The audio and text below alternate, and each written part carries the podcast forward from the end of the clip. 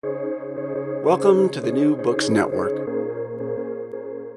There are few thinkers who engender as much debate about their legacy as Leo Strauss, 1899 to 1973. His critics and biographers don't even agree about what scholarly discipline he practiced political theory or philosophy. Was he a proto neo-conservative or a middle of the road Cold War defender of liberal democracy? He is often depicted as a major intellectual influence on sections of the national security state right, especially during the presidency of George W. Bush, when he was portrayed as a puppeteer pulling from the graves such the strings of such notable hawks as Paul Wolfowitz. But the writings of Strauss often go unexamined. That is partly because they lean towards the abstruse, Strauss was not a general audience friendly public intellectual in his day, and much of the homage to and attacks on him at this point take place in the pages of academic journals and in the halls of think tanks. We are fortunate, therefore, that we can turn to the 2021 book, Leo Strauss on Democracy, Technology, and Liberal Education by Timothy W. Burns, for elucidation of Strauss's thinking about how we can preserve liberal democracy in the face of apathy from moderates, classical liberals, and traditional conservatives, flummoxed by the rise of an aggressive left that questions whether the United States is a democracy at all, and an alienated alt right that regards liberal democracy as now practiced as a character sapping anachronism leading to civilizational decline. We learn from Burns of Strauss's admiration for Winston Churchill and touting of him as an exemplar of greatness within democracy. In one of the most absorbing sections of the book, we learn of a 1941 lecture by Strauss entitled German Nihilism, in which he examined the arguments of such groups as German rightist students in the 1920s that liberal democracy fostered moral mediocrity. Burns contrasts and details the idea of Strauss and Martin Heidegger and shows that Strauss foresaw that the other man's emphasis on resoluteness would metastasize into Heidegger's support for Nazism. Burns tells us that Strauss can speak to us today via his call to defend democratic constitutionalism and its spiritual and religious traditions. That call can lead to charges of elitism against Strauss because it entailed his championing of the idea of an aristocracy within democracy, a cadre of cultivated, well educated leaders who would help maintain the intellectual and cultural moorings of democracies. Let's hear now from Professor Burns about who Leo Strauss was and what he actually wrote and thought. Hello, everyone. My name is Hope J. Leman, and I am one of the hosts of the New Books Network. I'm talking today with Timothy W. Burns, the author of the 2021 book, Leo Strauss on Democracy, Technology, and Liberal Education. Thank you for joining us today, Tim. Thank you very much for having me, Hope. It's a great pleasure to be here. Well, thank you. I enjoyed the book, and we're, I'm eager to discuss it. Let's start out with the obvious question Who was Leo Strauss? before I read your book, all that I really knew about him was his name often popped up in articles about conservative and, and uh, conservatism and conservative thought. But I never quite grasped as to why a scholar who wrote primarily for academic audiences was so important to some of the movers and shakers in the conservative intellectual world. And even in that milieu, he's a figure of some controversy. Tell us about him, please. Well, let me start with some biographical background. Strauss lived from 1899 to 1973, as you said. He was a German born Jewish American political philosopher who revived the study of political philosophy in the 20th century. As an adolescent, he was immersed in Hermann Cohen's Neo Kantianism.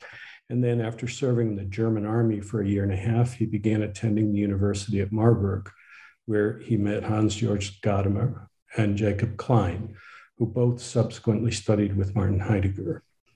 In 1921, he went to Hamburg, where he wrote his doctoral thesis under Ernst Cassirer. In 1922, he went to Freiburg to study with Edmund Husserl, the founder of phenomenology. But he also attended lecture courses given by Martin Heidegger, Husserl's student.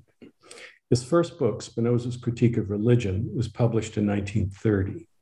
The work introduced him to various German Jewish intellectuals, such as Hannah Arendt. Others whom he met at the time and with whom he later carried on vigorous exchanges were Karl Löwith, Gerhard Krüger, Gershom Scholem, Hans Jonas, Emil Fackenheim, and Paul Kraus. He was also engaged in a critical discourse with Carl Schmitt. In 1932, he left Germany for Paris, where he became friends with the Marxist Hegelian Alexander Kojève who had also studied with Heidegger, and Strauss was also on friendly terms with Raymond Aron and Alexandre Koyré.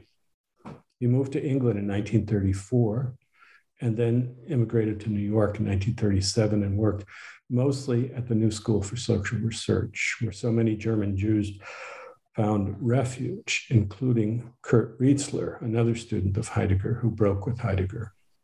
In 1949, Strauss joined the political science faculty at the University of Chicago, where he taught until 1969.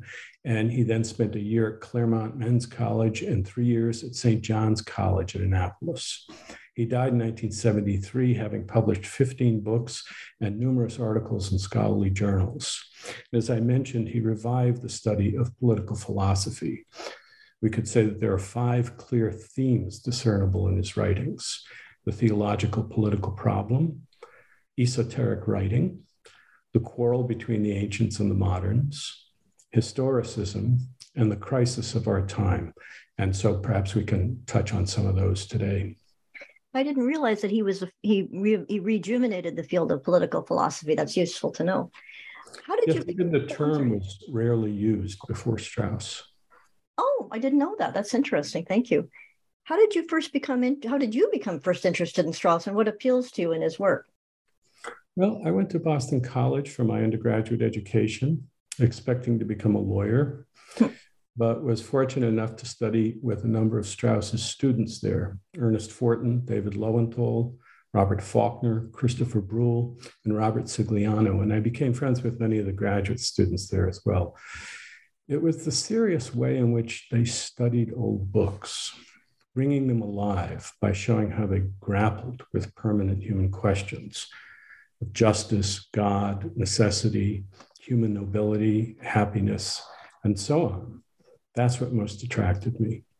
And I soon discovered Strauss through them. He had died three years before I encountered his work. Hmm. For the benefit of our listeners, uh, could you tell us what you mean by the word technology in the title of your book? Could you discuss, for example, Strauss's concern that science had become value free? You quote him as saying in a lecture, for instance, you all know the assertion that value judgments are impermissible to the science in general and to the social scientist in particular. But is that even true anymore in terms of value free, given that the rise of the left in the last decade or so, value judgments are in the ascendant, that it seems to me that they see, and they tend to be woke ones. Do you think that Strauss was wrong to argue for values free science? After all, his, his values are not the prevailing ones at this point. So maybe that's not a great, not, not values free is not desirable. Okay, good. Uh, let me try to take your many questions in order. what does Strauss mean by technology? It's the deployment of modern theoretical science for the purpose of what Francis Bacon famously called the conquest of nature, in order to relieve man's estate, as Bacon put it. And we tend to take for granted that the purpose of science is to make our lives collectively better companies like DuPont and Honeywell advertise themselves in this way, as do universities. But it wasn't always so. Science, or as it was known in the ancient world, philosophy, thought to have had as its end understanding, not transformation of the given world. Hmm. And its practice was thought to be something rare, and certainly not to be an authority for political life. Modern science famously involves a complete change of approach. The old science is called barren. The new science would be productive. The old science had reason to treat our perceptual access to the given world as genuine. The new science set out instead to torture nature, as Bacon puts it, or to look for hidden regularities by first subjecting nature to controlled experiments with instruments that offered microscopic and telescopic perceptions, and attempting after induction to find regularities or so called laws, natural laws, necessities that could be used to replicate strange things and reorder the given world to our liking. I could go on, but anyone who reads, say, Francis Bacon's New Atlantis, published in 1626, will see that the aims of this new science were very imperial and broad. As he says, the effecting of all things possible, including the production of submarines, aircraft, lasers, what we would call genetic manipulation, mm. pharmaceuticals, bombs, prolongation of life, and so on. They're all spelled out in the fourth part of the New Atlantis. But broadly, we can say that it's the conquest of nature for the relief of man's estate. That's what technology is. The second, you ask about value free science. Now, one could say that the new science was from the start value free in one respect. It saw no need to accept the forms of things as they were given, but rather to transform them in accordance with human wishes. And this carried over into political science, first in Hobbes and his resolutive compositive method for the solution to human strife or the establishment of peace, so that we could all pursue our self interested desires with reasonable hope of obtaining them.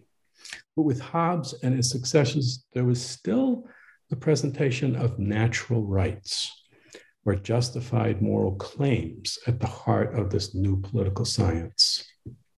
I won't go into the development in German philosophy, with Kant and Hegel especially, that wrestled with the fact that the new science presented a world governed by necessities and therefore threatened the moral life, and how they attempted to overcome this. I'll simply say that the fact value distinction came to be spoken of in social science when it became clear, especially with the introduction of non Euclidean geometry into the new mathematical physics, that the new science could no longer claim to offer any guidance based on our common sense perception of the world, that it had nothing to do with that perception and could not even claim that the new scientific understanding was superior to the non scientific understanding. Further, the scientific understanding tended clearly to deprive the world of meaning and significance. So the, the dichotomy between life and truth came into focus, especially in the work of Nietzsche. Values, that is, what human beings had formerly considered the moral truths by which we could take our bearings, these came to be seen by everyone as human creations. Hmm. Nietzsche attempted to offer a way out of what he saw emerging from this situation, namely nihilism, the will to nothing. One of those who took Nietzsche's work very seriously, Max Weber, made this fact value distinction axiomatic for social research, claiming that science could be followed only as a vocation, that intellectual probity did not, didn't allow one to sacrifice science, but that even so, reason could not establish that the way of scientific reason was the right way. And that, as Weber indicated, high religions offered lives of superior nobility and devotion to science. Hmm. Only facts, said Weber, could be scientifically established, though he admitted that even the guiding questions of social science were driven by values. And the fact value distinction does remain central to the practice of social science. What Strauss called for was a rational evaluating social science. That's far removed from wokeism. Hmm. Wokeism denounces rational inquiry. Wokeism is in truth based on relativism. It's a form of what Strauss called fanatical obscurantism. It forecloses debate by making not reason, but rather the subjective feelings of its proponents mm. into the arbiter of what is to be permitted. Hmm. Thank you very much. Um, I made a mistake because I said I didn't know that about uh, uh, uh, Strauss being the rec- famous for his recovery of classical political philosophy, because that is the very first sentence in the introduction to your book, and I should have looked at my own notes to say I did. I do know that because you told me that. So, but I'd like to now discuss the word democracy in the title of your book. You say, as I say, you, the, the exact quote in your book is Leo Strauss is famous for his recovery of classical political philosophy. This does not initially bespeak a friend of democracy. And what, what do you mean by that? Could you elaborate on that? Yeah, sure. Uh, as I go on to say, Strauss recognized that the classical political philosophy that he had recovered did not consider democracy the best regime, the best political order. Mm especially owing to the problem of economic or material scarcity in the ancient world and the lack of moral formation and refinement in which that scarcity left most people. One finds Aristotle, for example, recognizing the people's claim to deserve participation in political life, or what we would perhaps call dignity. But the question of who deserves to rule, who has the manifest virtues or excellences that would make them good rulers, which includes the question of devotion to the common good. That leads to a much more complicated picture than we citizens of liberal democracy may wish were the case. Hmm. Thank you very much. Now we'll get into some of, of, of Strauss's writings in particular. Your book is structured around what around what you refer to as the four writings. They are entitled What is Liberal Education? German Nihilism, Liberal Education and Responsibility, and the Liberalism of Classical Political Philosophy. I'd like to give the readers an overview of the organization of the book. And let's start with two with the two writings on liberal education. Let's begin with the word liberal. How does Strauss use that word in the sense of liberal arts or politically? yes, temperamentally. Good. It's in the sense that's conveyed by the term liberal arts, yes. That's a good place to begin. The liberal arts and sciences were those studies that were once upon a time thought to be needed for and appropriate for a free human being, that is, a liber, somebody capable of self rule and not required to be commanded by someone else. Mm. So Strauss says liberal education is an education in culture or toward culture.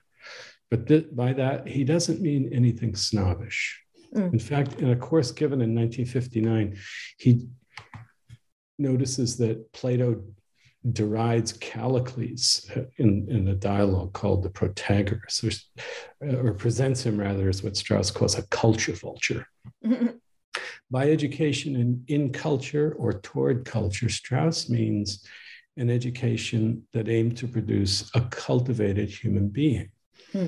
one who's given what's needed to become full, thriving, flourishing specimen of humanity, an education that broadened and deepened the soul and its capacity for reflection and prudence and moderation and awareness.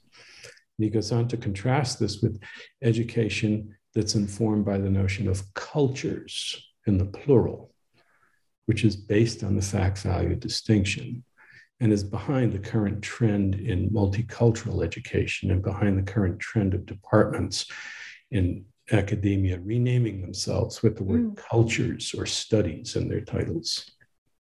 Hmm. Yeah, that's very true. That's that's this that's there, there were certain resurgences that from from the 1970s there was ethnic studies and now the gender studies and so forth.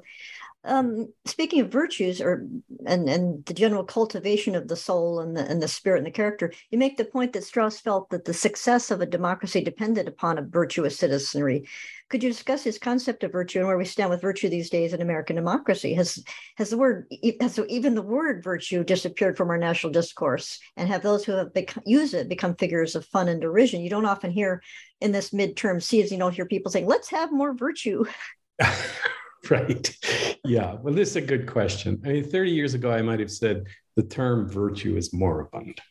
Mm. But virtue is reappearing increasingly mm. in our public discourse. And in, in philosophy departments, there are now even faculty who specialize in what they call virtue ethics. Mm. And of course, people still refer to virtues all the time without using the word virtue. And they say someone's moderate or generous or courageous or witty or prudent or urbane or fair minded.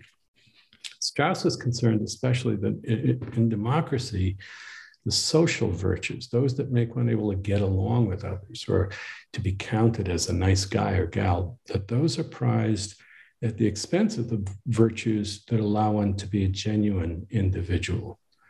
Virtues that sometimes require solitude or the ability to face serious opposition well. Maybe the observation made frequently today that there are very few genuine eccentrics, and contemporary academia would be a case in point.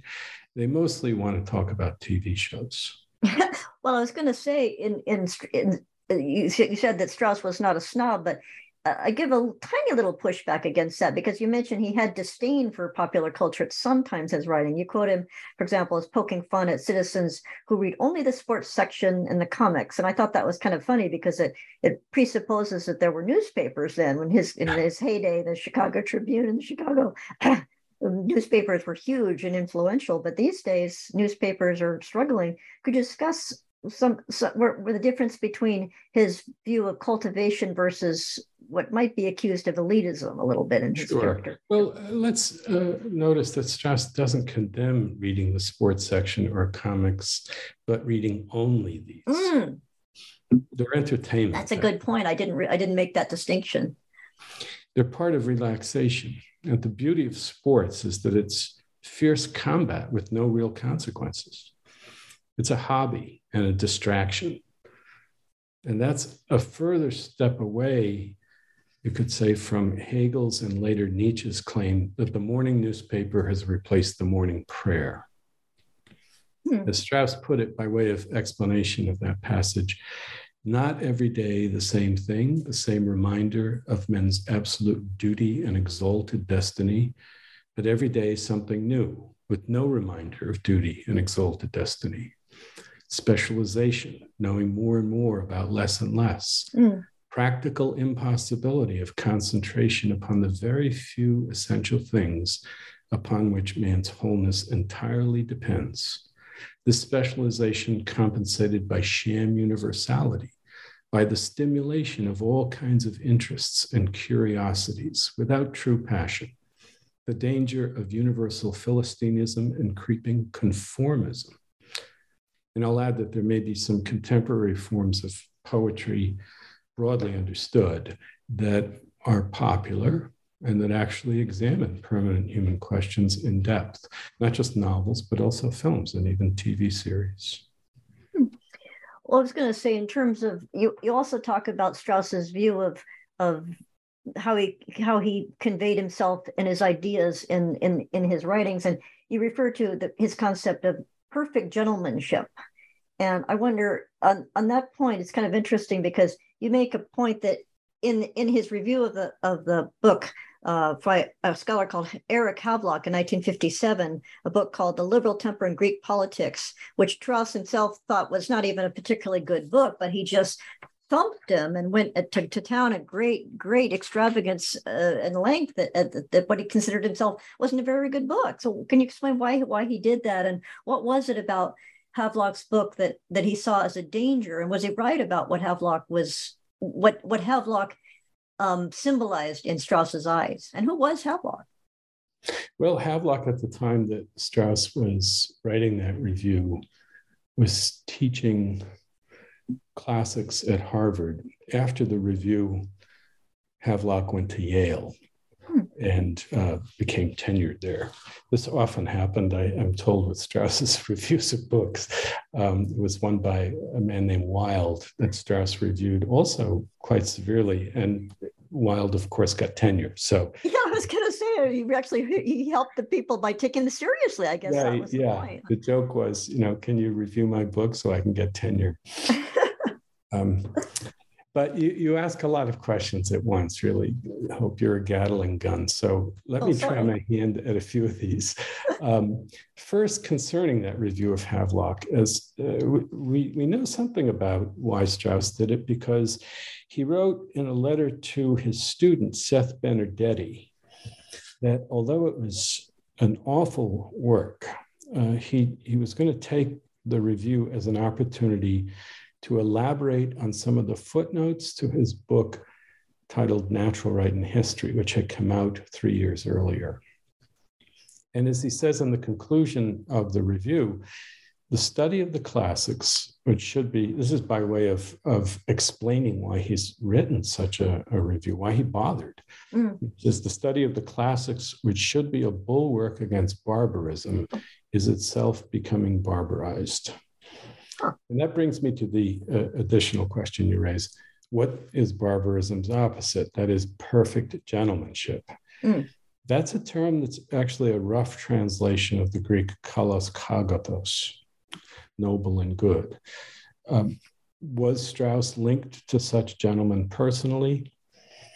I think the best access to that, to an answer to that question, is his long tribute to Kurt Riezler which I highly recommend. May, may, I read a section of that to your readers? Sure. Could you, Joe, could you explain who, who he was writing about?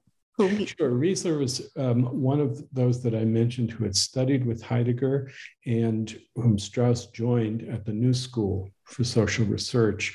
Riezler actually had been a high official in uh, the German State Department, the equivalent of the State Department, under the Kaiser, mm. and um, had left Germany.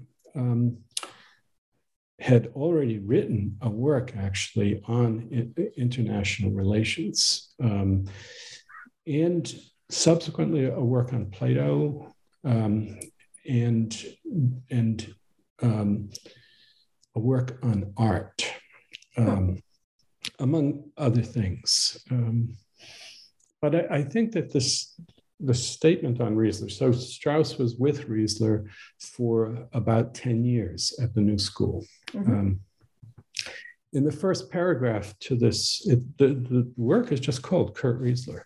Um, and in his first paragraph, Strauss says this Though he was my friend, though I am familiar with most of his writings, I cannot say I've mastered the full subtlety of his thinking.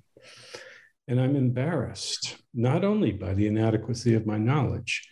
Riezler was not only a thinker and writer, he was equally a man of action.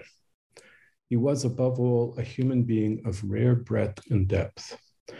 To pay him adequate tribute, one should do more than analyze his thought. One should also describe him in action, bring to light the man himself.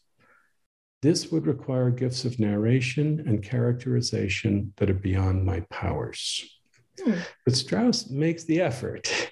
And I really think it's worth hearing the result if your listeners want to know what Strauss means by the perfect gentleman, because it conveys by a particular example what Strauss had in mind as an outstanding product of a liberal education. Here's what he says before I present my considerations on Riezler the scholar, I want to mention that Riezler, more than anyone else among my acquaintances, represented to me the virtue of humanity. I believe he was formed by Goethe more than by any other master. His interests and sympathies extended to all fields of worthy human endeavor. He could easily become an outstanding scholar in a great variety of fields, but he preferred to be a truly educated man rather than a specialist. The term professor does not designate anything of him, but the term gentleman does. Hmm. The activity of his mind had the character of noble and serious employment of leisure, not of harried labor. And this wide range, his wide-ranging interests and sympathies were never divorced from his sense of human responsibility. Nothing human was alien to him, unless we reckon the sordid, the mean, the vulgar, and the fanatical among the human. He could become angry, but he never felt moral indignation. He could despise causes and even human beings, but his contempt was never cut off from pity. He was a man of great warmth and tenderness, but he was utterly unsentimental. He disliked words like duty and fatherland, but he was singularly free from levity. And he retained to the last a certain Bavarian sturdiness that had become transfigured into an unpretentious strength and greatness of soul. In his long and varied career, he could not help hurting other human beings, but there was no trace of cruelty in him. He had strong likes and dislikes, but they bore no relation to self interest or vanity. He was sometimes unjust, but he was never petty. In company, he was always pleasant, not heavy or moody, not frivolous or half absent. Though his, his was a rare intelligence, only a crude man could call him an intellectual. His speech was in perfect harmony with his being, direct, weighty, of a manly grace, and free from any trace of the spurious or affected. He did not derive pleasure from winning arguments. When I try to see vividly what distinguishes wisdom from cleverness, I think of Riezler. His political judgment was not misguided by passion or by system or by prejudice. In the few cases where I believed at the time that he was wrong, his judgment was vindicated by what happened afterwards. All the important points made after the Second World War by Chester Wilmot on the basis of more or less secret information were made during that war by Riezler on the basis of information accessible to everyone. So there it is. There's the gentleman, the product of liberal education that you're rightly inquiring about. And note that Strauss isn't saying that Riesler was a philosopher but rather both a scholar and a man of action. Hmm. Yeah, that's very it's very interesting that Strauss said modestly, well, I don't know how to put this into words, and yet that's a very moving portrait and a very multifaceted portrait. And it's interesting too he doesn't he doesn't refrain from from indicating the warts and all. He says unjust but not petty. I think that's that's very touching Right. And that's it's a good portrayal of a of a European of a pre 1914 European diplomat that you can that a sophisticated person of great cultivation who was not cruel the way the post-war world turned into. Mm-hmm. Thank you for reading that. That's a, that's a good that's a good insight into Strauss and what what he valued and what what he felt was was, was were virtues and honorable men. And now turning from honorable men to your chapter on German nihilism, which is a, a different group, a different kettle of fish, because they were certainly uh, a, frightening and sinister group of people, as it turned out. Uh, you say um, you paint you, you talk about the, the essay you wrote about the students in the 1920s the german students and why they turned to nazism in the end.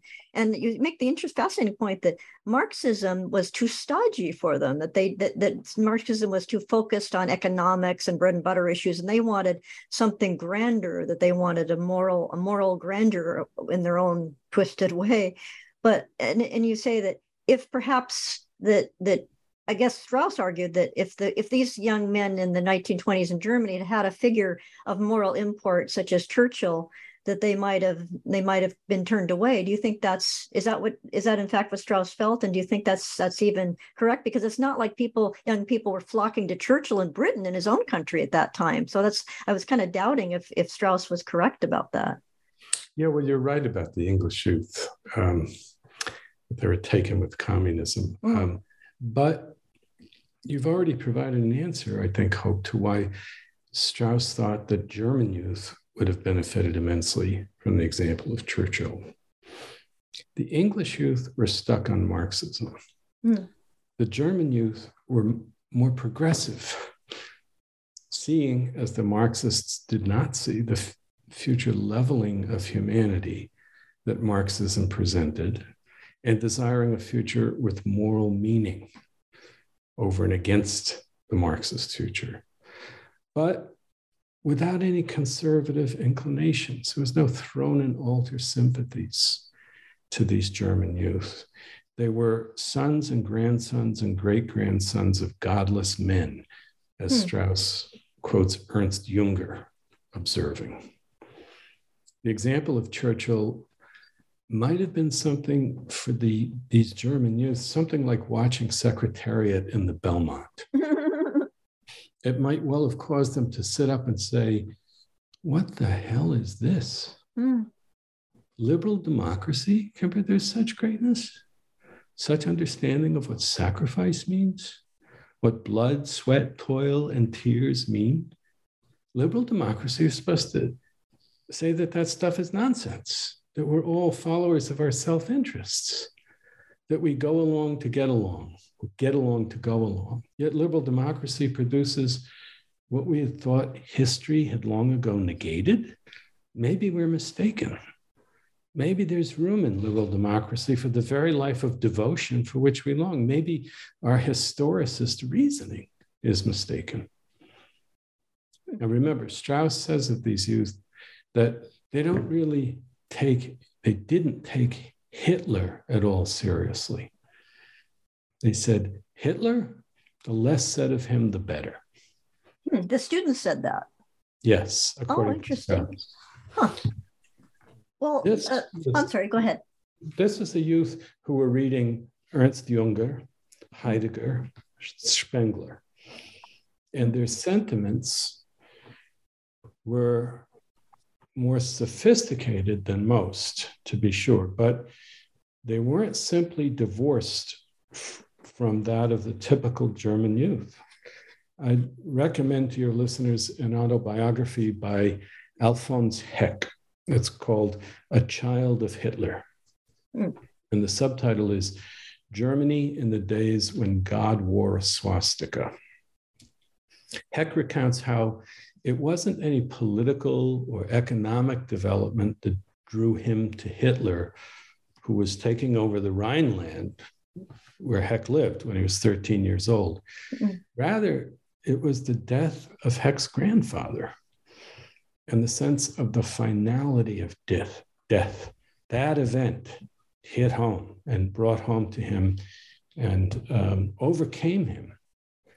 And it caused him to reflect on, on death um, and a little bit. And um, that was, uh, it's strangely moving. He talks about how his grandfather's dog had laid down on the grave of his grandfather and refused to leave it and died. Heck was seeking meaning, significance in the face of death through sacrificial devotion. And that's not so far removed from what the more educated German youth were seeking. Hmm. Thank you. That's very touching. And, and what, what, what, what lessons might Strauss's comments on the German youth have for uh, to the alt right of today? Is there is there is there any comparison at all? Or are they or are they just play actors compared to the seriousness of the German? They're not as well read. The young alt right people of today, I imagine, as the German youth were steeped in those thinkers. But is there any? Is there? I don't I don't like to ever compare Americans to Nazis, but there are there any are there any particular lessons that we can draw to try to draw young men away from radicalism or right right wing or left wing radicalism for that matter? Yeah, that, that's a, a good question. Um, there are indeed some parallels, but I want to preface my remarks by saying that in the first place, Strauss, his talk, German nihilism, is primarily about those thinkers who paved the way for Hitler and were dismissed by the progressive teachers of youth. Mm. Now, where do we see today on the far right thinkers of the rank of Nietzsche or Heidegger, or even of Junger or Spengler. Bronze Age pervert, fourth rate warmed over Nietzschean.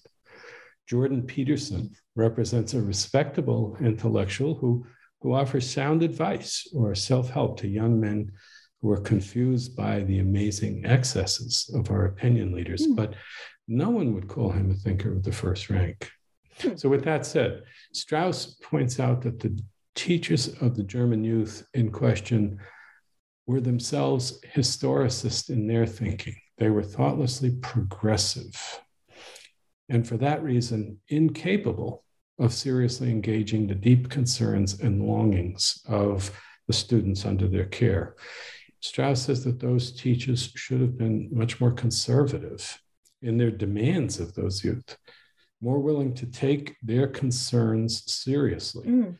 and to demand of them what they never demanded of themselves that is, a serious defense of the alleged historical necessity of communism and its alleged overcoming of partiality and particularity of its offering a world without struggle, without any need for sacrifice, without any injustice or suffering or tragedy, a world that had been seriously critiqued by Nietzsche, as these young men knew, as the home of the last man. You may, you, oh, I'm sorry. Go ahead, please. Well, I was going to say you have a wonderful line in the book about the the paternalism that only progressives can show. That maybe if these if those professors had engaged those young men and taken those critiqued the thinkers that they that the students took seriously and, and not just dismissed them out of hand, there might have been a different result. Right. What I had in mind by that term, um, peculiar progressive paternalism is oh yes i used to think that too or uh, um, you know when you when you get older you'll you'll understand what we progressives understand or um, you know people used to think that once upon a time but they don't anymore um, you, you, let me read to you some Marx and I'll, I'll show you why that's going into the dustbin of history. Okay, so that same thoughtless embrace of alleged progress by German teachers in the 30s I'd say that, yeah, that applies to most professors in the social sciences today. Um, let me add that it applies also to many who consider themselves conservative.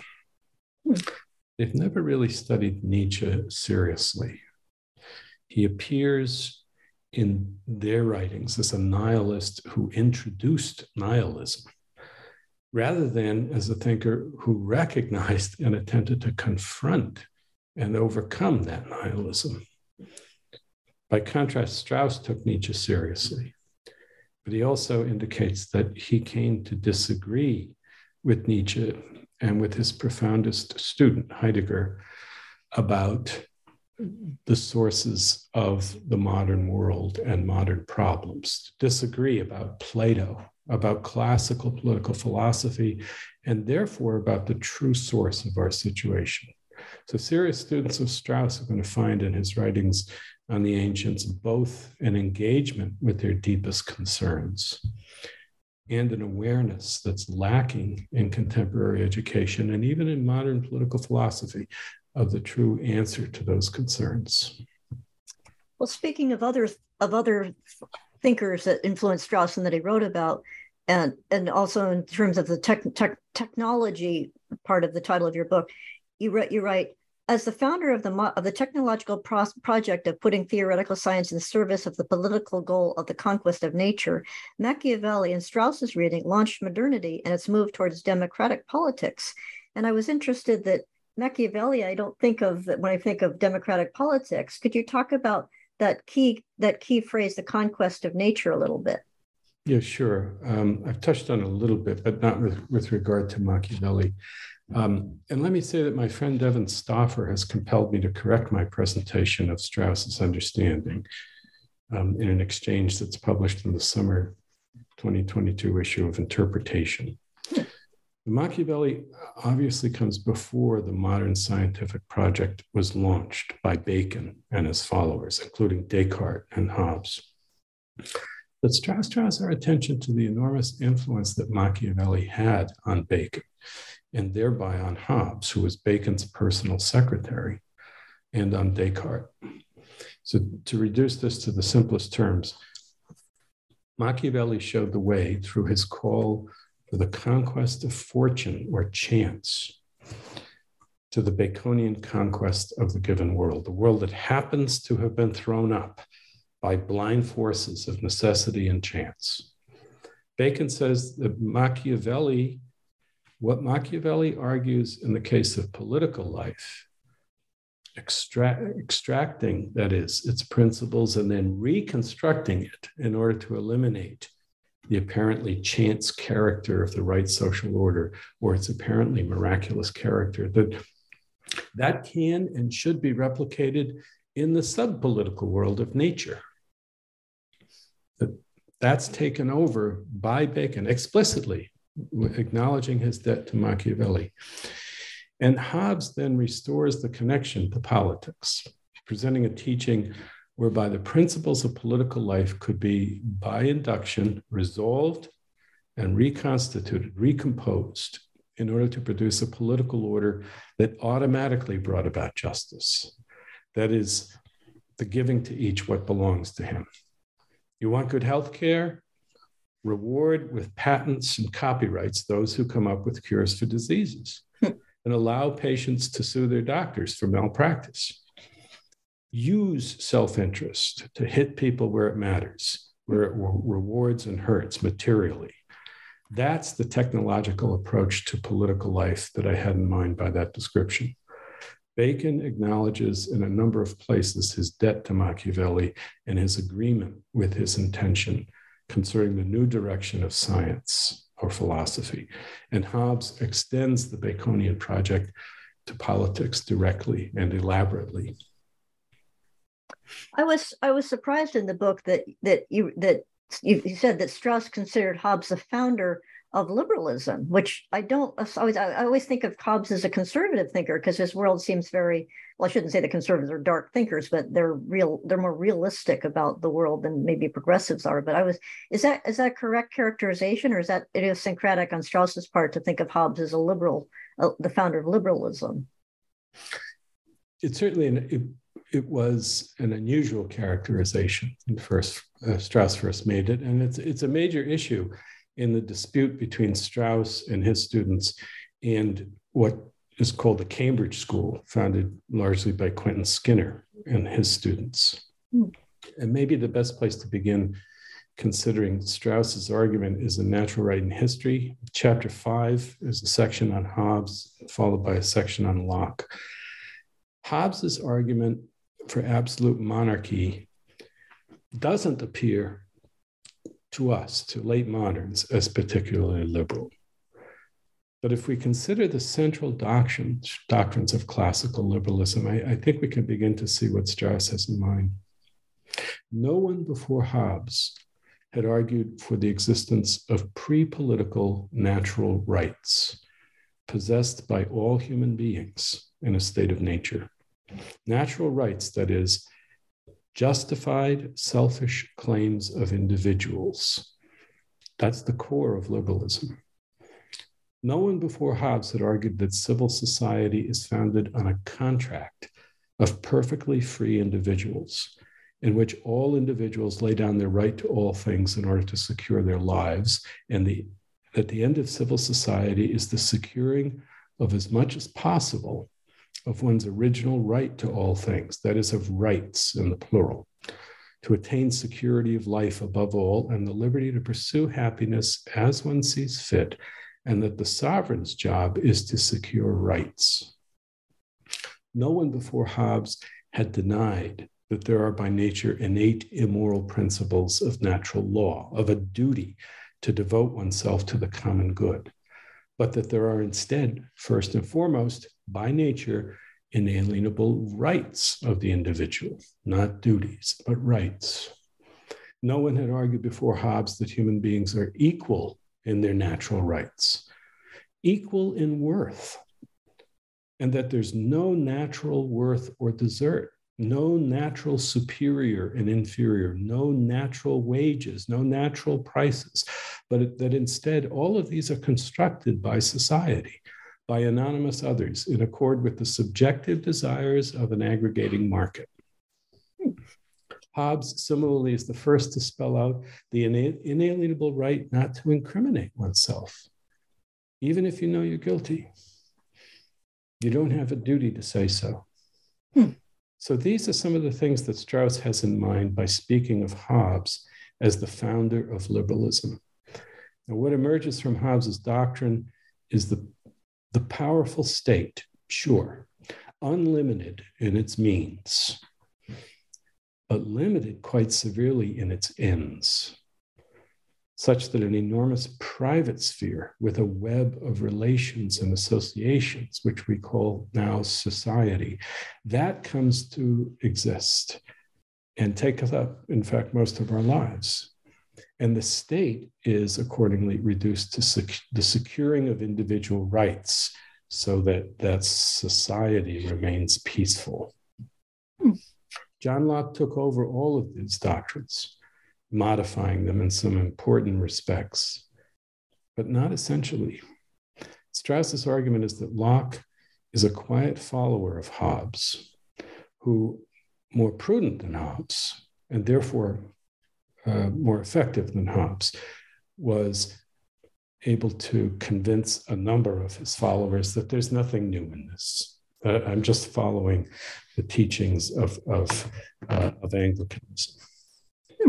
Both thinkers were, uh, they would have us channel our self interested passions, have ambition counteracting ambition, to use Madison's phrase, for the sake of peaceful and comfortable living together without disruptions from the vainglorious, especially from the armed prophets.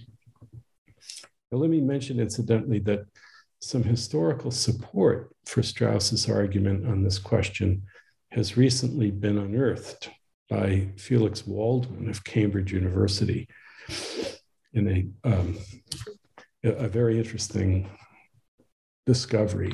Waldmann uncovered a memoir of Locke by someone named Pierre Maizeaux, in which Maizeaux quotes Locke's associate. This was just last year. He, he finds him quoting Locke's associate, James Tyrrell, as saying, while at Oxford, Locke, quote, almost always had the Leviathan by Hobbes on his table, and he recommended the reading of it to his friends. However, he, that is Locke, later affected to deny in the future that he had ever read it. well, maybe he would, maybe he didn't. Maybe it was just sitting on his table. right. No, he, he told other people to purchase it. Oh, I see. Um, and this was already he Locke was already called out on this during his lifetime by the Bishop of Worcester, and who, who showed in an, an essay how there were some arguments that sounded very strikingly close to those of Hobbes's Leviathan hmm. In the first and second treatises. And you know, Locke, in effect, said, Oh, isn't that interesting? I've never read it. that doesn't reflect terribly well on Locke, unfortunately. Well, um, um, and there's an article about Waldmann's discovery and its bearings on Strauss's claim that Locke was a quiet follower of Hobbes, and that appeared in the most recent issue of the Review of Politics. If if any of your listeners are, are interested. That would, I'm sure, I'm sure many of them are because that's a, it's a striking insight into Hobbes's. I'm sorry, into into Locke's character and his reading list. um, speaking of uh, of of the of the thinkers that influenced Strauss that you I was I was interested that given that he influenced so many American thinkers and American uh, students that later became quite quite important in the the political the, the, national security state for want of a better word that he was influenced by Heidegger and I don't think of Heidegger as having a huge in, influence in conservative thinking. Was uh, in in in American I guess in the the would be the, the sort of pretentious intellectualism of some conservative thinkers who are not particularly well read is is was that something unique to to Strauss or or was he a conduit to Heidegger's thinking for American conservatives who just didn't didn't acknowledge Heidegger particularly or or was he just he called out Heidegger didn't particularly admire him particularly did he or? That's right. No it's the latter. Um, I mean Strauss is uh, as I present him um, engaged in a kind of quiet dialogue against Heidegger, with Heidegger, but against um, Heidegger's fundamental misunderstanding of the ancients. And um, so, why, but why would Strauss bother with Heidegger? Heidegger mm. has been extraordinarily influential in America. Mm. We've all heard of the first manifestation of that influence existentialism. We may have heard of Hannah Arendt, mm-hmm. Hans Jonas, Karl Löwith. These are all very influential students of Heidegger. In philosophy, the work of John Gray bears mentioning as an early exponent of Heidegger's thought in America. In theology, of course, the work of Etienne Gilson, uh, and more recently of Karl Rahner, a close friend of Heidegger. In political theory, one major school of thought, the Berkeley School, associated with Sheldon Wolin, is influenced by Heidegger. And some of your listeners may be familiar with the work of Richard Rorty, mm. whose thought was decisively influenced by Heidegger, though Rorty never completed his planned book on Heidegger. Other listeners may be familiar with the term postmodern. Mm. The postmodern, which came to our shores largely through French thought, through that of Lyotard, Derrida, Lacan, is, of course, Heideggerian, with some other influences, including Marx and Freud. And certainly the early Michel Foucault, and through his work, queer theory is Heideggerian, hmm. As is the postmodern feminism of Irigaray and third wave feminism's call to intentionally construct and become free to express one's authentic gender identity. There's also the Marxist Frankfurt School guru of the New Left in America, Herbert Marcuse, who wrote his doctoral dissertation on Hegel under Heidegger. Marcuse well, represents the first wave, you could say, of Heideggerian Marxism here. And maybe you haven't heard of Marcuse, um, but it's hard to imagine the 60s without him. Oh, yes.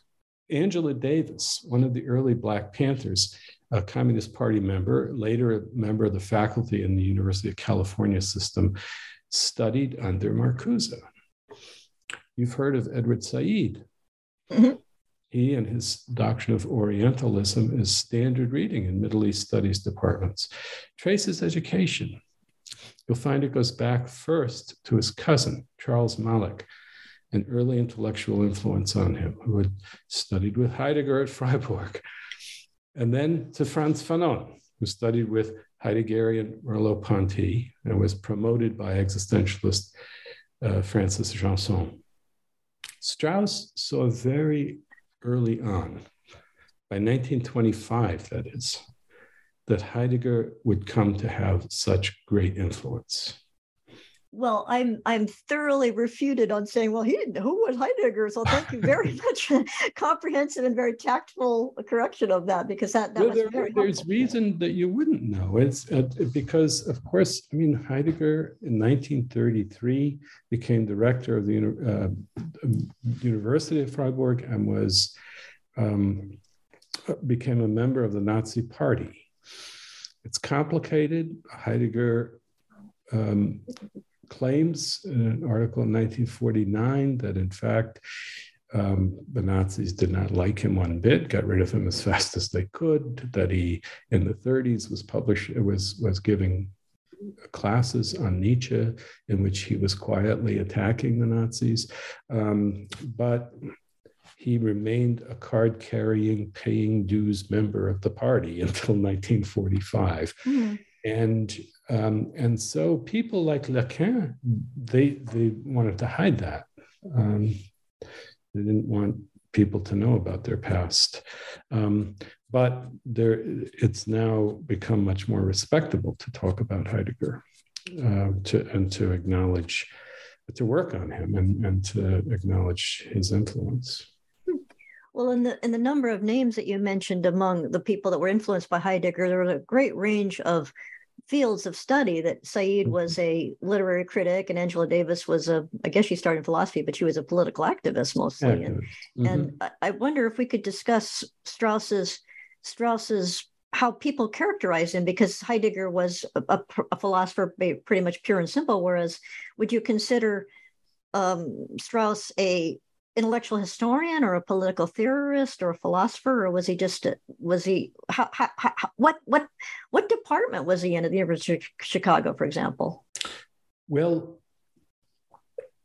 strauss is actually much more you could say of a, a strict philosopher than than heidegger. After all heidegger um, in the rectoral address and then subsequently in the introduction to metaphysics um, indicated the activist nature of authentic being, as he called it. Um, that is, that he expected that type of being, authentic being, to be something that could be taken up by virtually everyone, and um, and was devoted in a certain way to this what he saw as this great political battle between the West and this somewhat philosophic nation as he conceived of Germany.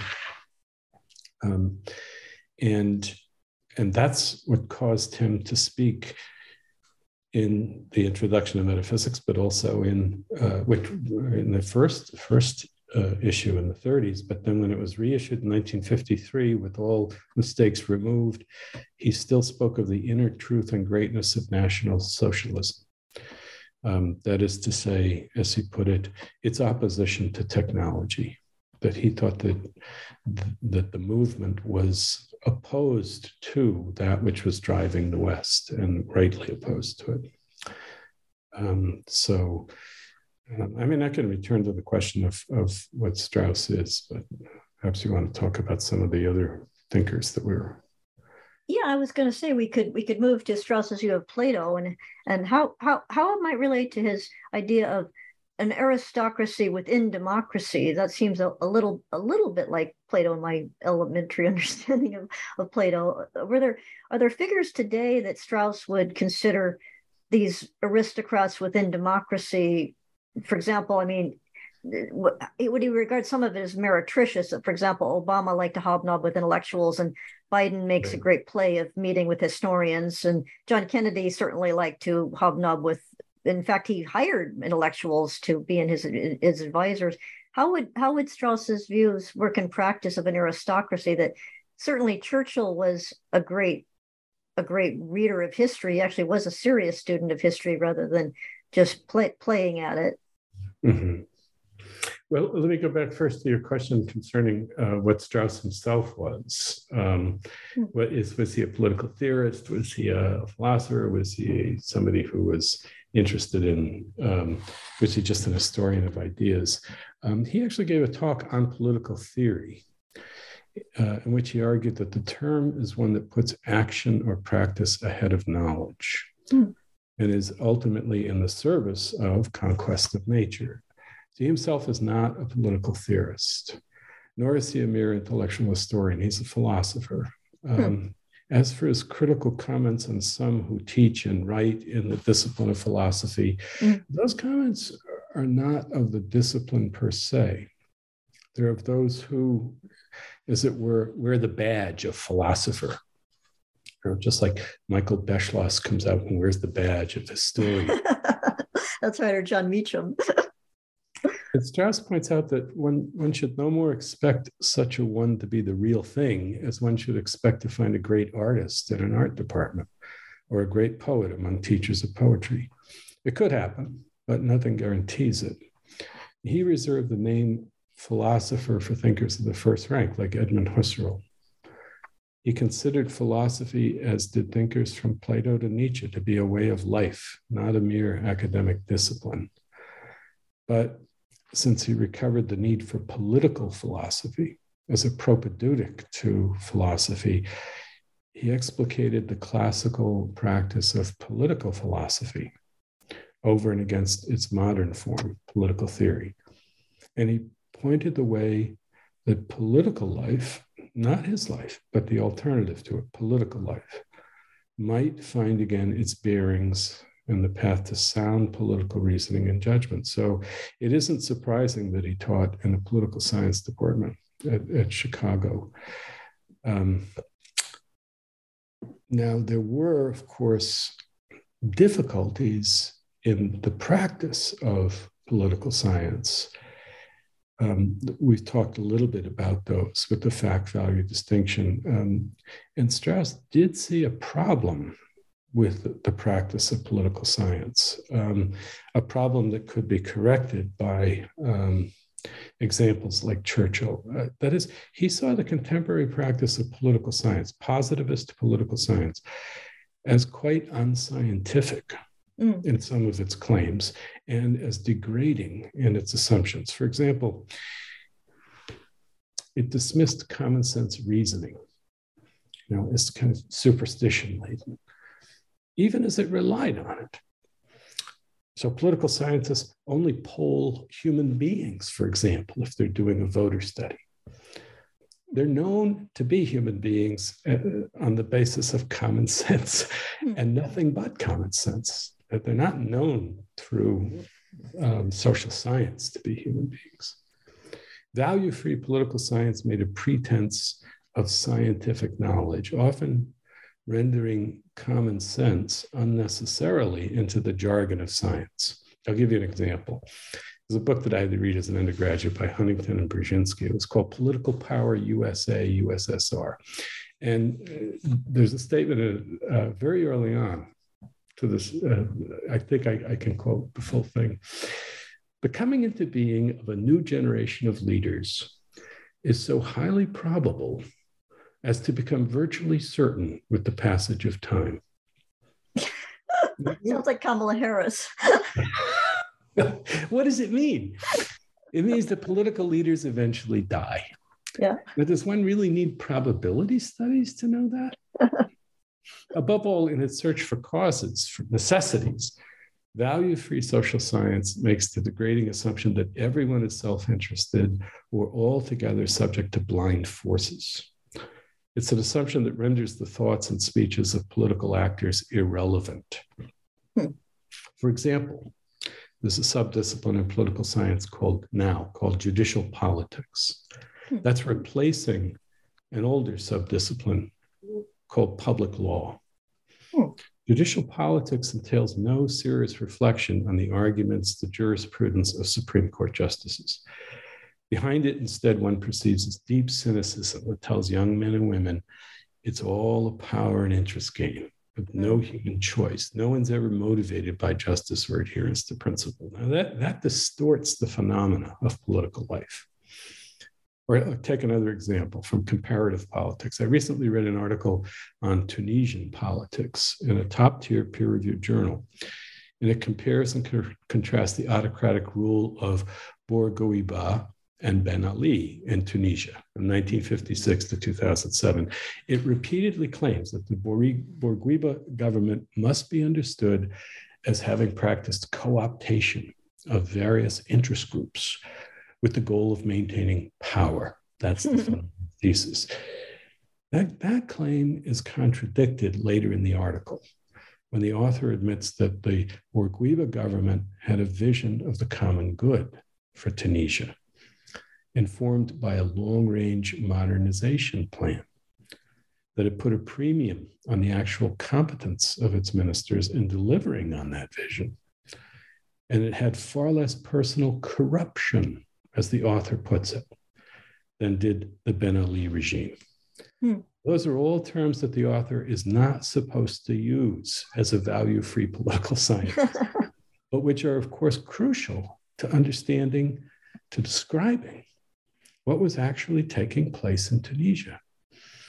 And these common sense observations contradict the earlier social science account in that article, rendering the author's findings incoherent. So these are the kinds of problems that Strauss has in mind with uh, allegedly value free science. Um, now, concerning your, your question about Strauss and, and aristocracy, talking about aristocracy, um, as I mentioned in the book, he is careful to speak of a sub-political aristocracy that is taking advantage, you could say, of the distinction brought into being in liberal regimes between the state and society. That this is not an aristocracy that, that would rule. It would it rather is a um, an aristocracy within democracy.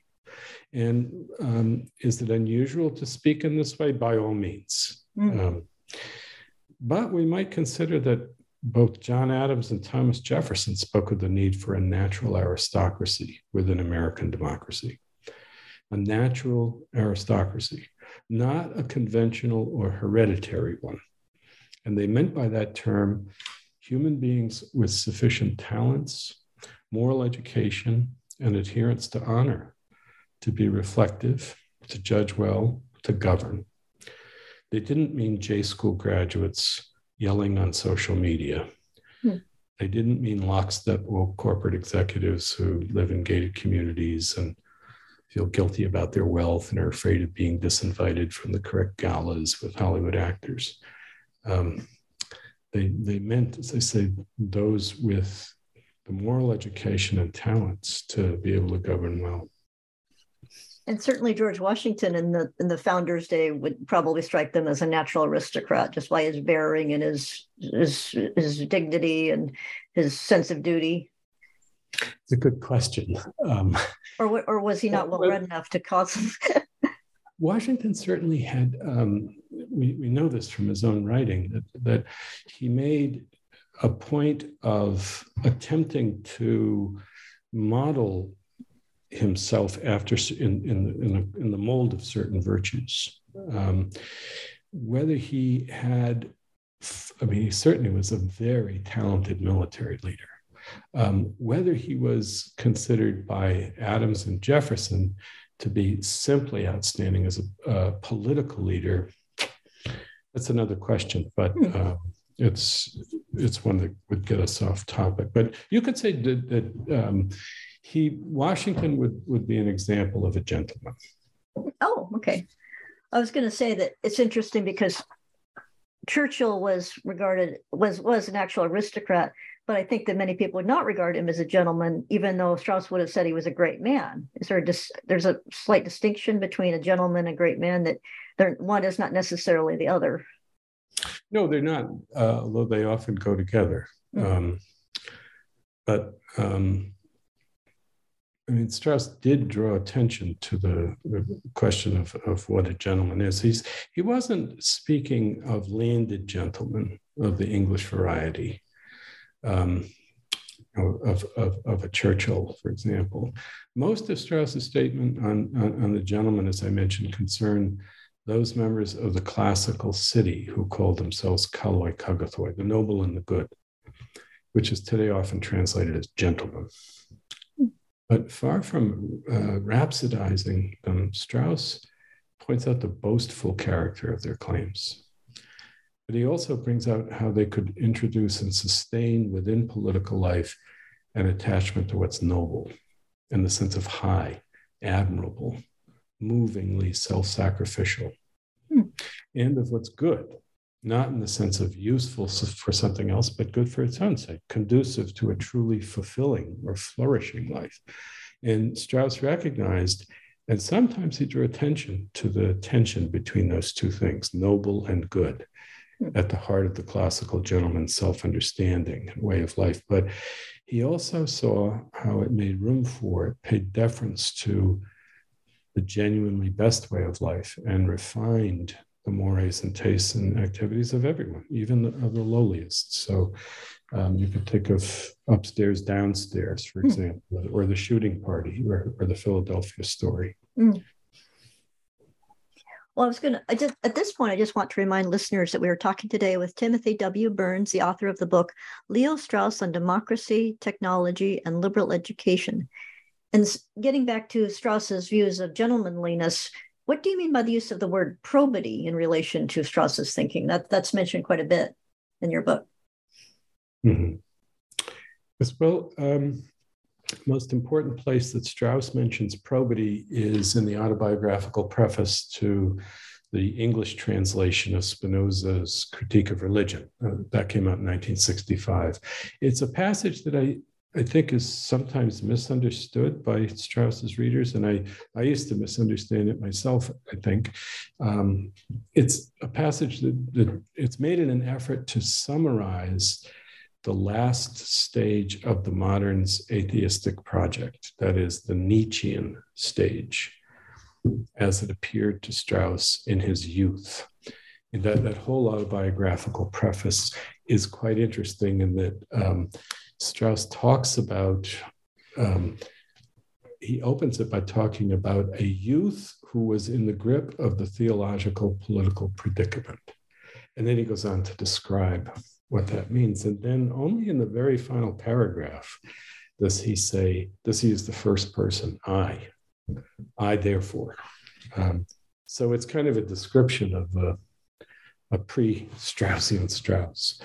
Um, and what so what does what does this mean this this summary of nietzsche which has uh, nietzsche's thought that has the statement about probity? Nietzsche speaks of intellectual probity that is intellectual honesty. You could also translate it that way.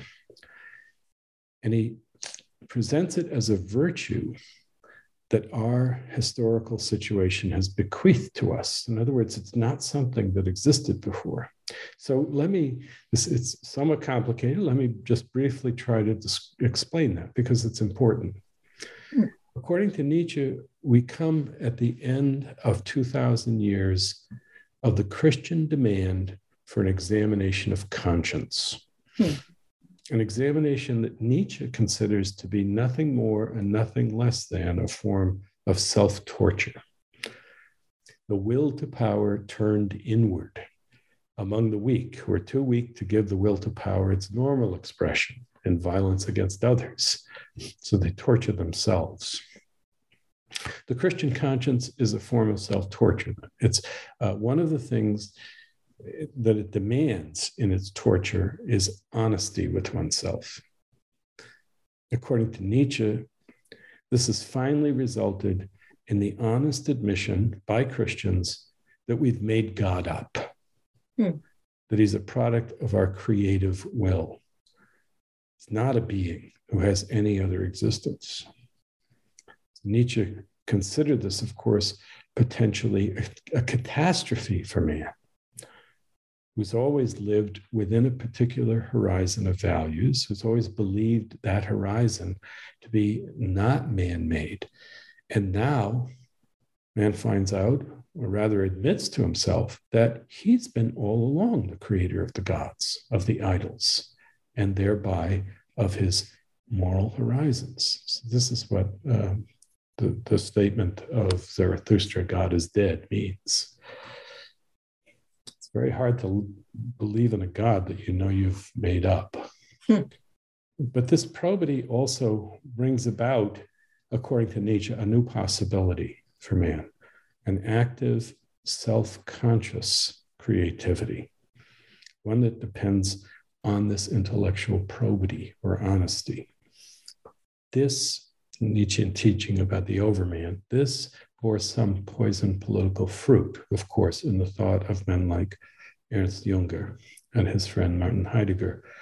What did it mean in practice? It meant, that, as, as Junger had put it, the German youth were the grandsons and great grandsons of godless men. Why could they, why were they godless? Why could they not believe? They saw around them a world transformed by man, by technology, by modernity's conquest of nature, and there, thereby its disenchantment of the world. Mm. And this is precisely what was intended by the founders of the modern technological project that we were talking about earlier Bacon, Hobbes, Descartes. The given world and its wonders and its sufferings would be replaced by the man made world. And what was left of the given world would no longer be understood as it had been, certainly not as divinely created. So, to take an example from uh, both Bacon and Hobbes, a rainbow is said in the Bible to have appeared to Noah as a miracle. It was rare or unprecedented. But Hobbes says once people have seen it a lot, it's no longer a miracle. Um, but also figure out how to reproduce it in the lab by figuring out the principles that bring it about reflect, re, reflection, refraction, and everyone, everyone will see it's not miraculous. It's not a divine sign. It's not a sign of anything. The world of ghosts and goblins and mysterious causes disappears with the advance of science, such that when one sees such things as nuns wearing habits or a knight errant in armor on a horse suddenly appearing in, in, in, the village square, uh, one has to think they belong to a past age, an age of belief. Okay, so that's the historical sense that goes together with probity.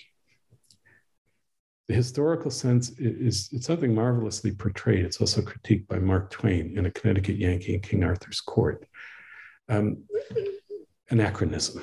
Hmm the historical sense, it's already visible in the initial rebellion against modernity, as Strauss notes, that went by the name of Romanticism. Romantics longed in a futile way, as Strauss says in his review of Collingwood, they longed for a lost past. It's a futile longing for the past. That is, they viewed the lives of human beings who could be moved by devotional chivalry as better than the life available to them in disenchanted modernity. But they could not accept, they could not themselves accept as true what those who had lived in the past accepted as true. Hmm. Okay, so that's historicist probity. And Strauss faults it for being insufficient. It's not enough. It's failing to provide that is a warranted godlessness. It's not sufficient to say, I just can't believe. Hmm. And I'll add that Strauss also points to Socrates' description in the Republic of the hatred of the lie in the soul as evidence that intellectual probity is not the creation of Christianity at all. It's rather something that's always been necessary, if again, not sufficient for the philosophic life. Hmm. Well, speaking that of use, oh, I'm, yes, it does very much so. I was going to ask very much so. I wanted to ask. You use the word disenchantment, and you used a striking phrase in the book: the shift from bliss to happiness. Could you discuss that a little bit? Um, sure. Um, the, the shift is um, something Strauss alludes to in his essay, Liberal Education and Responsibility. And I've been helped to see what he means by an article by Christopher Bruell titled Happiness in the Perspective of Philosophy, though I don't claim to have grasped all that he's getting at. Um, there are two words for happiness in, in classical Greek eudaimonia and makariotes. And one sees them implicitly compared in, for example, Xenophon's Cyropaedia or in Aristotle's Ethics. You could translate eudaimonia as happiness and makariotes as blessedness. Hmm. Two quite different things. And in fact, I remember hearing a priest complain that the Beatitudes were being translated as happy. Happy are the poor in spirit. Yours is the kingdom of heaven. He said it should be blessed. Hmm. What's the difference? Well, um, happiness, roughly, uh, concerns the happiness or well being that we can attain on our own. Blessedness speaks a concern for a happiness that we know we cannot attain on our own, or for which we would be in need of divine assistance, blessing. Mm. One might say that uh, the latter, that is, um, blessedness, has to do with chance, with things out of our control. But that isn't the whole story. The distinction has to do ultimately with the fact that we are aware of our mortality and we long for an immortal happiness. And this is something that would be available to us, if at all, only from the divine. Our erotic longing for immortality, as Diotima says in Plato's Symposium, gives rise to the whole devotional life of man, and it characterizes all serious life. Now, one way to see the distinctive character of modernity is to notice it finds this longing for immortality to be artificial. And it holds out the promise that we human beings can be perfectly happy on our own with comfortable, healthy, secure lives that also have sufficient distractions and entertainments. And we can achieve this by our scientific conquest of nature and the gifts that it makes available to us, as one sees with uh, perfect clarity in the theological writings of John Stuart Mill. Mill says, I, I can see the day coming when um, to think that our that we are not in any way the uh, people long for immortality that that will seem as strange as does now the thought that we can be happy being completely mortal hmm. well in terms of happiness you also discussed that strauss talked about rootedness which is kind of kind of sad because he spent much of his life on the run from the Nazis and he had to entirely master another country and several countries, England first, and well, I guess England, then here. And and could you discuss his concept of rootedness and what is what exactly does do conservatives now see in Strauss? I mean, I see references to him. What is it that appeals to a wide variety of conservatives about him? Is it is it is it his concept of of rootedness within culture? Because he he stresses that that that uh, sticking to one's traditions, one's values, one's upbringing, one's basic background is very important, and that seems a, a, big part of conservatism. But at the same time, some people see him as a liberal. It's kind of confusing. Okay, well, um, yeah, and he does use the term "citizen of the world" at one mm. point, uh, which I was actually surprised to see. But then I noticed I was too. What he, what he's claiming is that the cosmopolitanism um, that he has in mind by that term is something he's at pains to distinguish from the cosmopolitanism of contemporary liberalism. Um, that is, he's talking about a very hard won and rare cosmopolitanism. Um, it requires an ascent from the limitations of one's here and now. It speaks to the possibility of being guided eventually by standards of conduct that are not partial or particular or parochial, but instead universally admirable. It really has little to do with Strauss's own experience of exile. Um, it's found rather in Plato.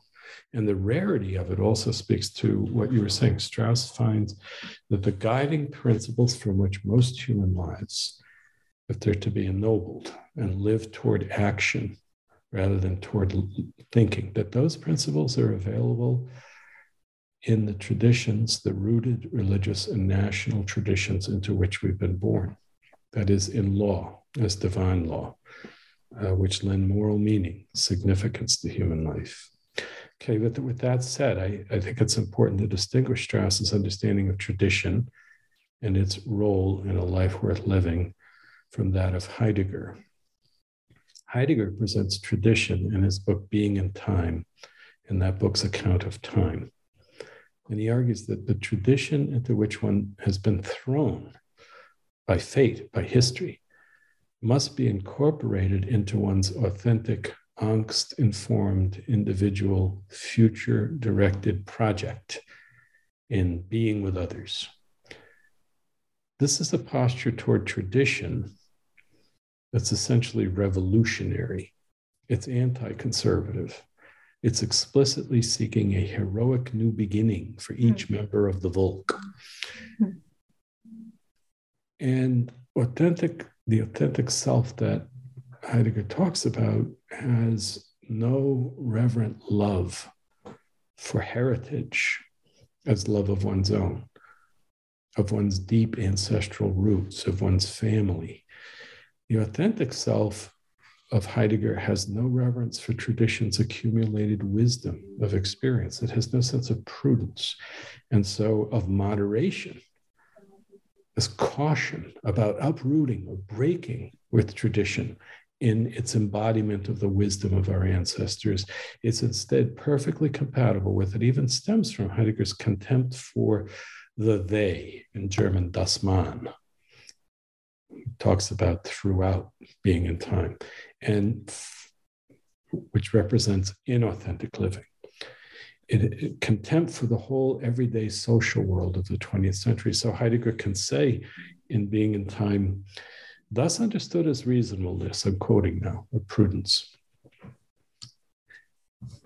Thus understood as, as uh, this word, Verständigkeit, constitutes the inauthentic existence of the they. the inauthentic is the wrong way, this reasonableness, this prudence. And Strauss's understanding of tradition is much closer to that of Edmund Burke mm. or Aristotle. Well, thank you. I was going to ask you about some of his of Strauss's views on on Burke, but then I I'd like to shift now from Burke to a rough, con- well, not quite a contemporary, but a, a, a somewhat near in time that to- Tocqueville's view of greatness in democracy, because that seems very similar to um, Strauss's view of he, he believed in greatness in democracy. Could you discuss his his views on Tocqueville's view of greatness in democracy?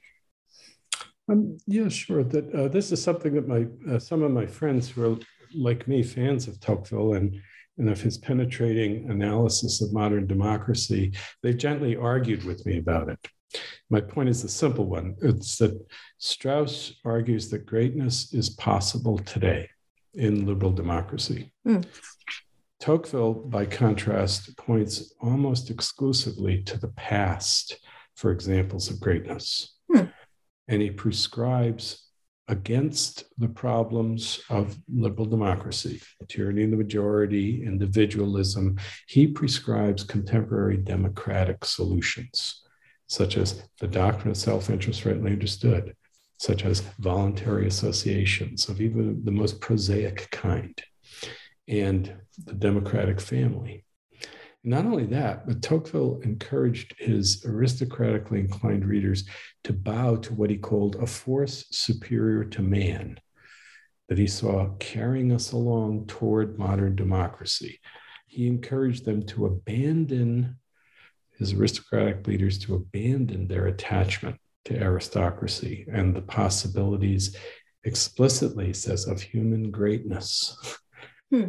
Aristocracy made possible in which as he presents it democracy must foreclose. And he says that at, uh, if your listeners are interested at the end of volume one part two chapter six of democracy in america.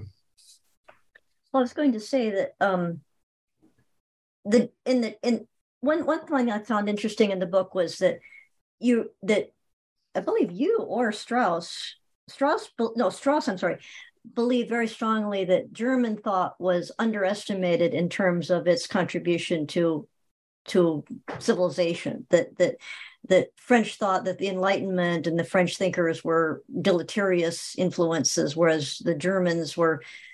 And you mentioned in when you're reading of the of the of his tribute to his friend, he mentioned Goethe, for example. Could you discuss a little bit about the Enlightenment and also um, that he that Strauss referred to the moderate Enlightenment and the radical Enlightenment? Could you discuss those two concepts? Um, sure. Well, those are two quite different questions. Mm. Um, for the first, there was a, a, reaction in Germany, or Strauss says the G- German um, thought stood up against the Enlightenment. Mm. that you have to remember after uh, the French Revolution and the spread of Enlightenment doctrines throughout Europe by Napoleon and the Napoleonic Wars, that um,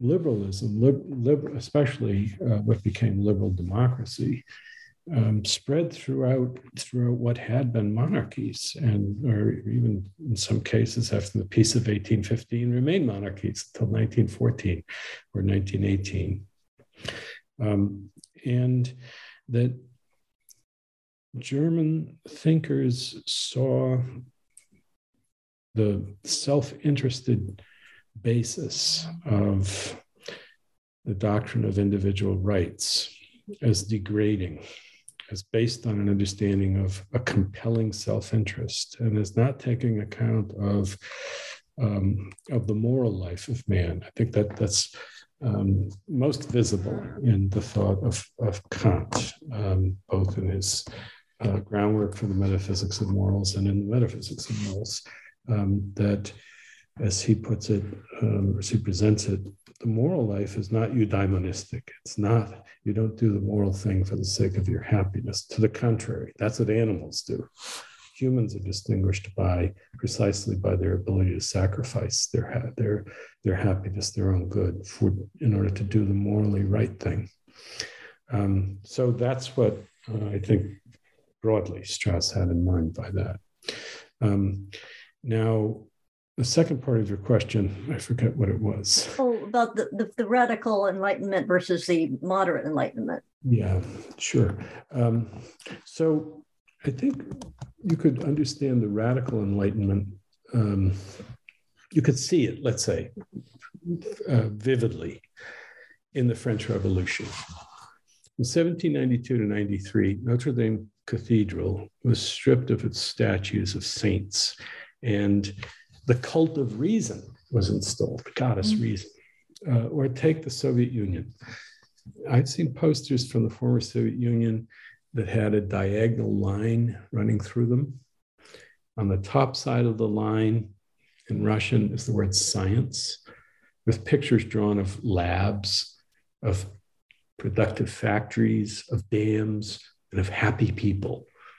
And on the other side, dark bottom side, the word superstition with pictures of churches, priests, witches, goblins. The moderate enlightenment, so that, that would be the radical, a visual presentation of the radical enlightenment. The moderate, the moderate enlightenment was, by contrast, enlightenment as synthesized with Orthodox religion and its moral demands. It accepted the Enlightenment scientific findings, but argued they don't fund fundamentally affect Orthodox faith. And Strauss described this moderate enlightenment as the best first harvest of the radical enlightenment, or the moderate enlighteners as the unawares advanced troops of the radical enlightenment, hmm. which eventually showed itself in full opposition to religious belief.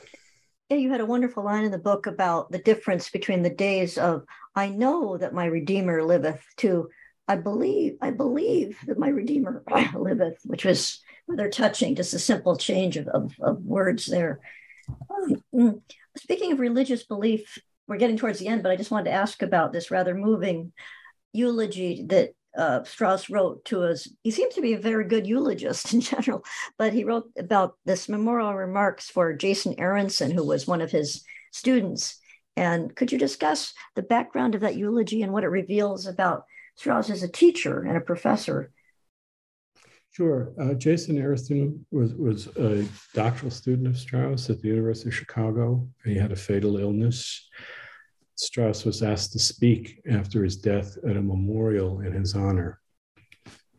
And I contrast that memorial with one that, that Heidegger gave. But Strauss's remarks bring out, it seems to me, the attention that Strauss paid to both the mind and the heart of his students. And it encourages, it's meant to encourage the kind of uh, investigation of one's religious tradition that speaks to the heart and offers deep articulations of the objects of its longings and of the world to which these longings correspond, the world of the call of God to a life of righteousness. But as Strauss also makes clear, Aronson had begun to understand the kind of sacrifices of even our most cherished hopes that the philosophic life demands. Um, so I'll say only that much and invite those who are interested to to take a look at the final chapter of the book. Hmm. Who, would who, would be a, a, a counterpart to Strauss's influence from the left? Is is there anybody that that um, has the same? Uh, I, I was. Do you think is it fair to say that that Strauss has almost a cult like status among some conservative intellectuals, or is that is that even fair? I, I read Yoram Hazony's book about conservatism, and he doesn't even believe that Strauss was a conservative. He classifies him as a, as a, as a liberal. I just mm-hmm. wonder, is there is there a comp, are there comparable figures both in his day and now to Strauss in terms of an intellectual that wields that kind of in, intellectual influence on people completely outside of academia? Uh, completely outside of academia. Mm, yeah, I think so. I mean, it's it's a fairly easy answer. Is is there anybody with that kind of continuing influence mm. on the left? Uh, Karl Marx. Oh. when I was speaking with some ac- academics in China a few years ago, they expressed astonishment at the great abiding influence of Marx in America. Hmm. would um, you would you put Strauss in that category of that of that level of of influence and thinking? Um, well, you were asking if there is anyone who has uh, that kind of abiding influence. Mm. Um, and I would say, yeah, I mean, but there are, of course, um, um, I mean, Strauss is not at all, you could say, um, attempting to change the world. Mm. Uh, Marx is.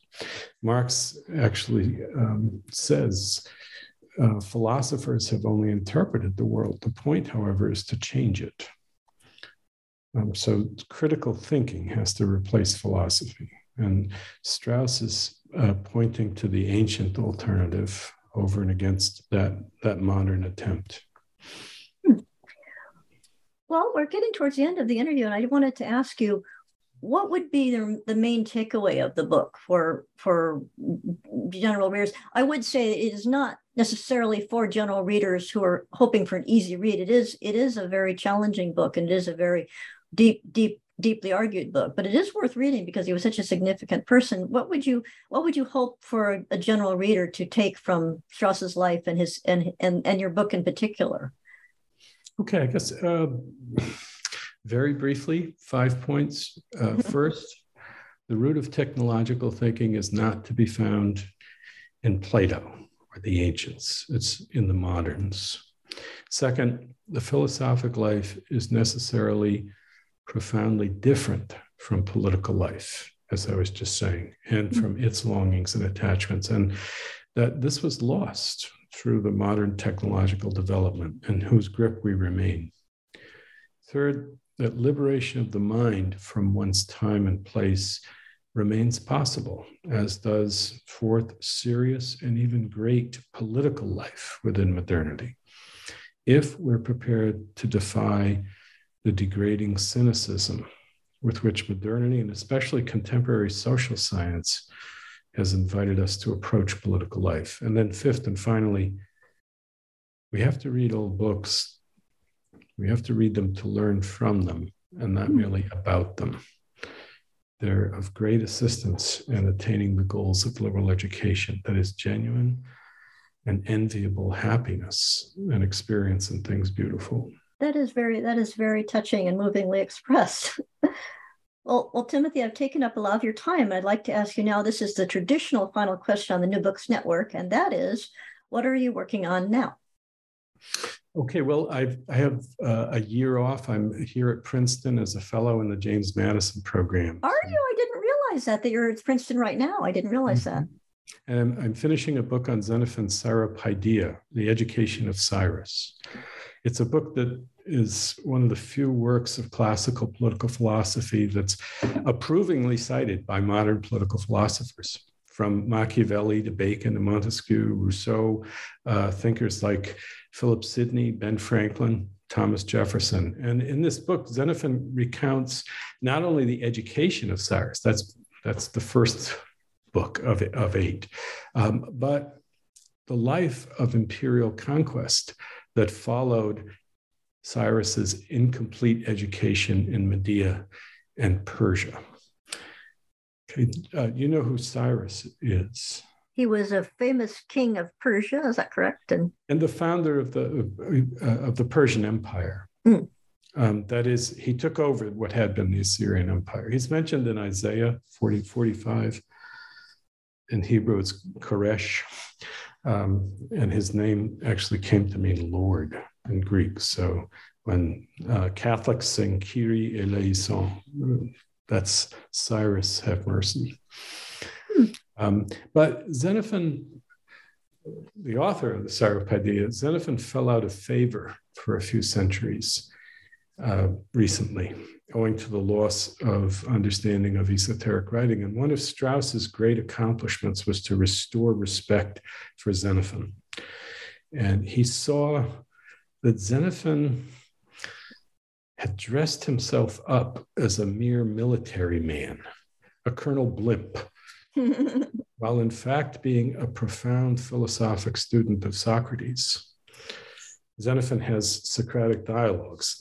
He also has this other pole to his thought, Cyrus. So um, my efforts are devoted to explicating this work of Xenophon on the founder of the Persian Empire, and especially on the role of Eros in, in political life.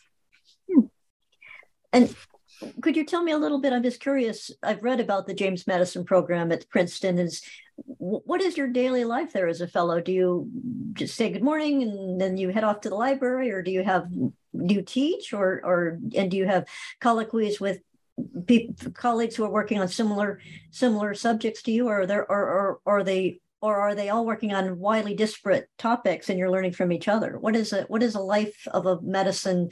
Does are you a visiting scholar? Is that correct? Or yes, a fellow? Um, um, with the Bar- the Barry Foundation is mm. uh, paying my way this year. Mm. So um, almost all the things you just said are, are part of the Madison program. Um, and you're from and you're this is a you're having a culture shock because you're from Baylor, right? So that's a pretty different different setting. Well, I, am not sure what you mean by that, Hope, but oh. um, I was raised in the Northeast. So um, this is, in a way, coming home. It's fall here. It's almost never fall in, in Waco. and so, you know, now is actually the peak. Um, and I know all of the plants here. So, um, and I don't, I still don't in, in, in Waco. So it's a, a bit of a homecoming. Um, but uh, every day, yes, um, you know, we're, we're all, we're, we're not in the same living quarters, but um, there are offices um, that um, all the fellows and the, the uh, postdoctoral fellows also are, uh, have. Um, every Tuesday, from 9.30 to about noon there's a breakfast a very nice breakfast. I don't eat breakfast but a very nice breakfast. And um, you ought to it's good for you you know. uh, you could discuss that with, with my, my, health coach wife, Ilsa. So, um, that's that's very nice. Robbie George is there. Uh, he's of course the founder of the of the Madison program, and um, he does a terrific job of uh, directing the discussion for. That would be Ro- that would be Robert P. George, the professor of jurisprudence there and the director of the program. That's right. Yeah, everyone calls him Robbie. um, and uh, Brad Wilson is there. He's the hmm. executive director. Um, and yeah, I interviewed him famous... about his Hamilton book. He's a very right. nice man, very nice. Yes, man. oh no, he is. He's terrific. Um, and Shiloh Brooks, who is the new associate director, um, and then all of the fellows. Um, and uh, that includes some faculty, but um, mostly it includes uh, people who are there just for the year to do their own work. Um, and then there are also there are luncheons at which we present the work that we're doing at whatever stage it is. So we're expected to, to do that um, at least once during the year, each fellow. Um, and there are lectures that are given. So we, we've had we had a lecture on Constitution Day from a Circuit Court of Appeals judge. Uh, we just had Matthew Continetti here to talk about conservatism uh, in his new book on that topic. Um, we've had um, other lecturers speak on uh, a number of topics uh, of the day, and um, so just about every Thursday there's there's a kind of formal lecture, and I've been very impressed, I have to say, not only with the fellows, um, but also with the the undergraduate students at Princeton at these at these lectures. The the James Madison program has a habit of calling on students to answer questions mm. during a, a, an hour-long Q&A after the lectures, and those students are terrific. They're, they're asking questions with great confidence and, and having listened very carefully. Their questions are, are challenging, but they're civilly, respectfully presented.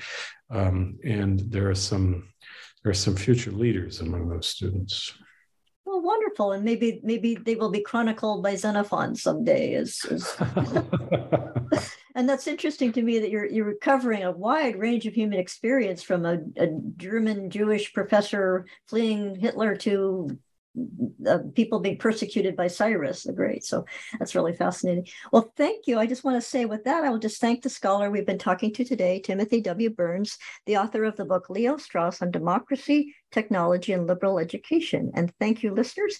Thanks, Tim. Thanks, everyone. Bye bye. Many thanks, Hope, for your terrific questions. Thank you.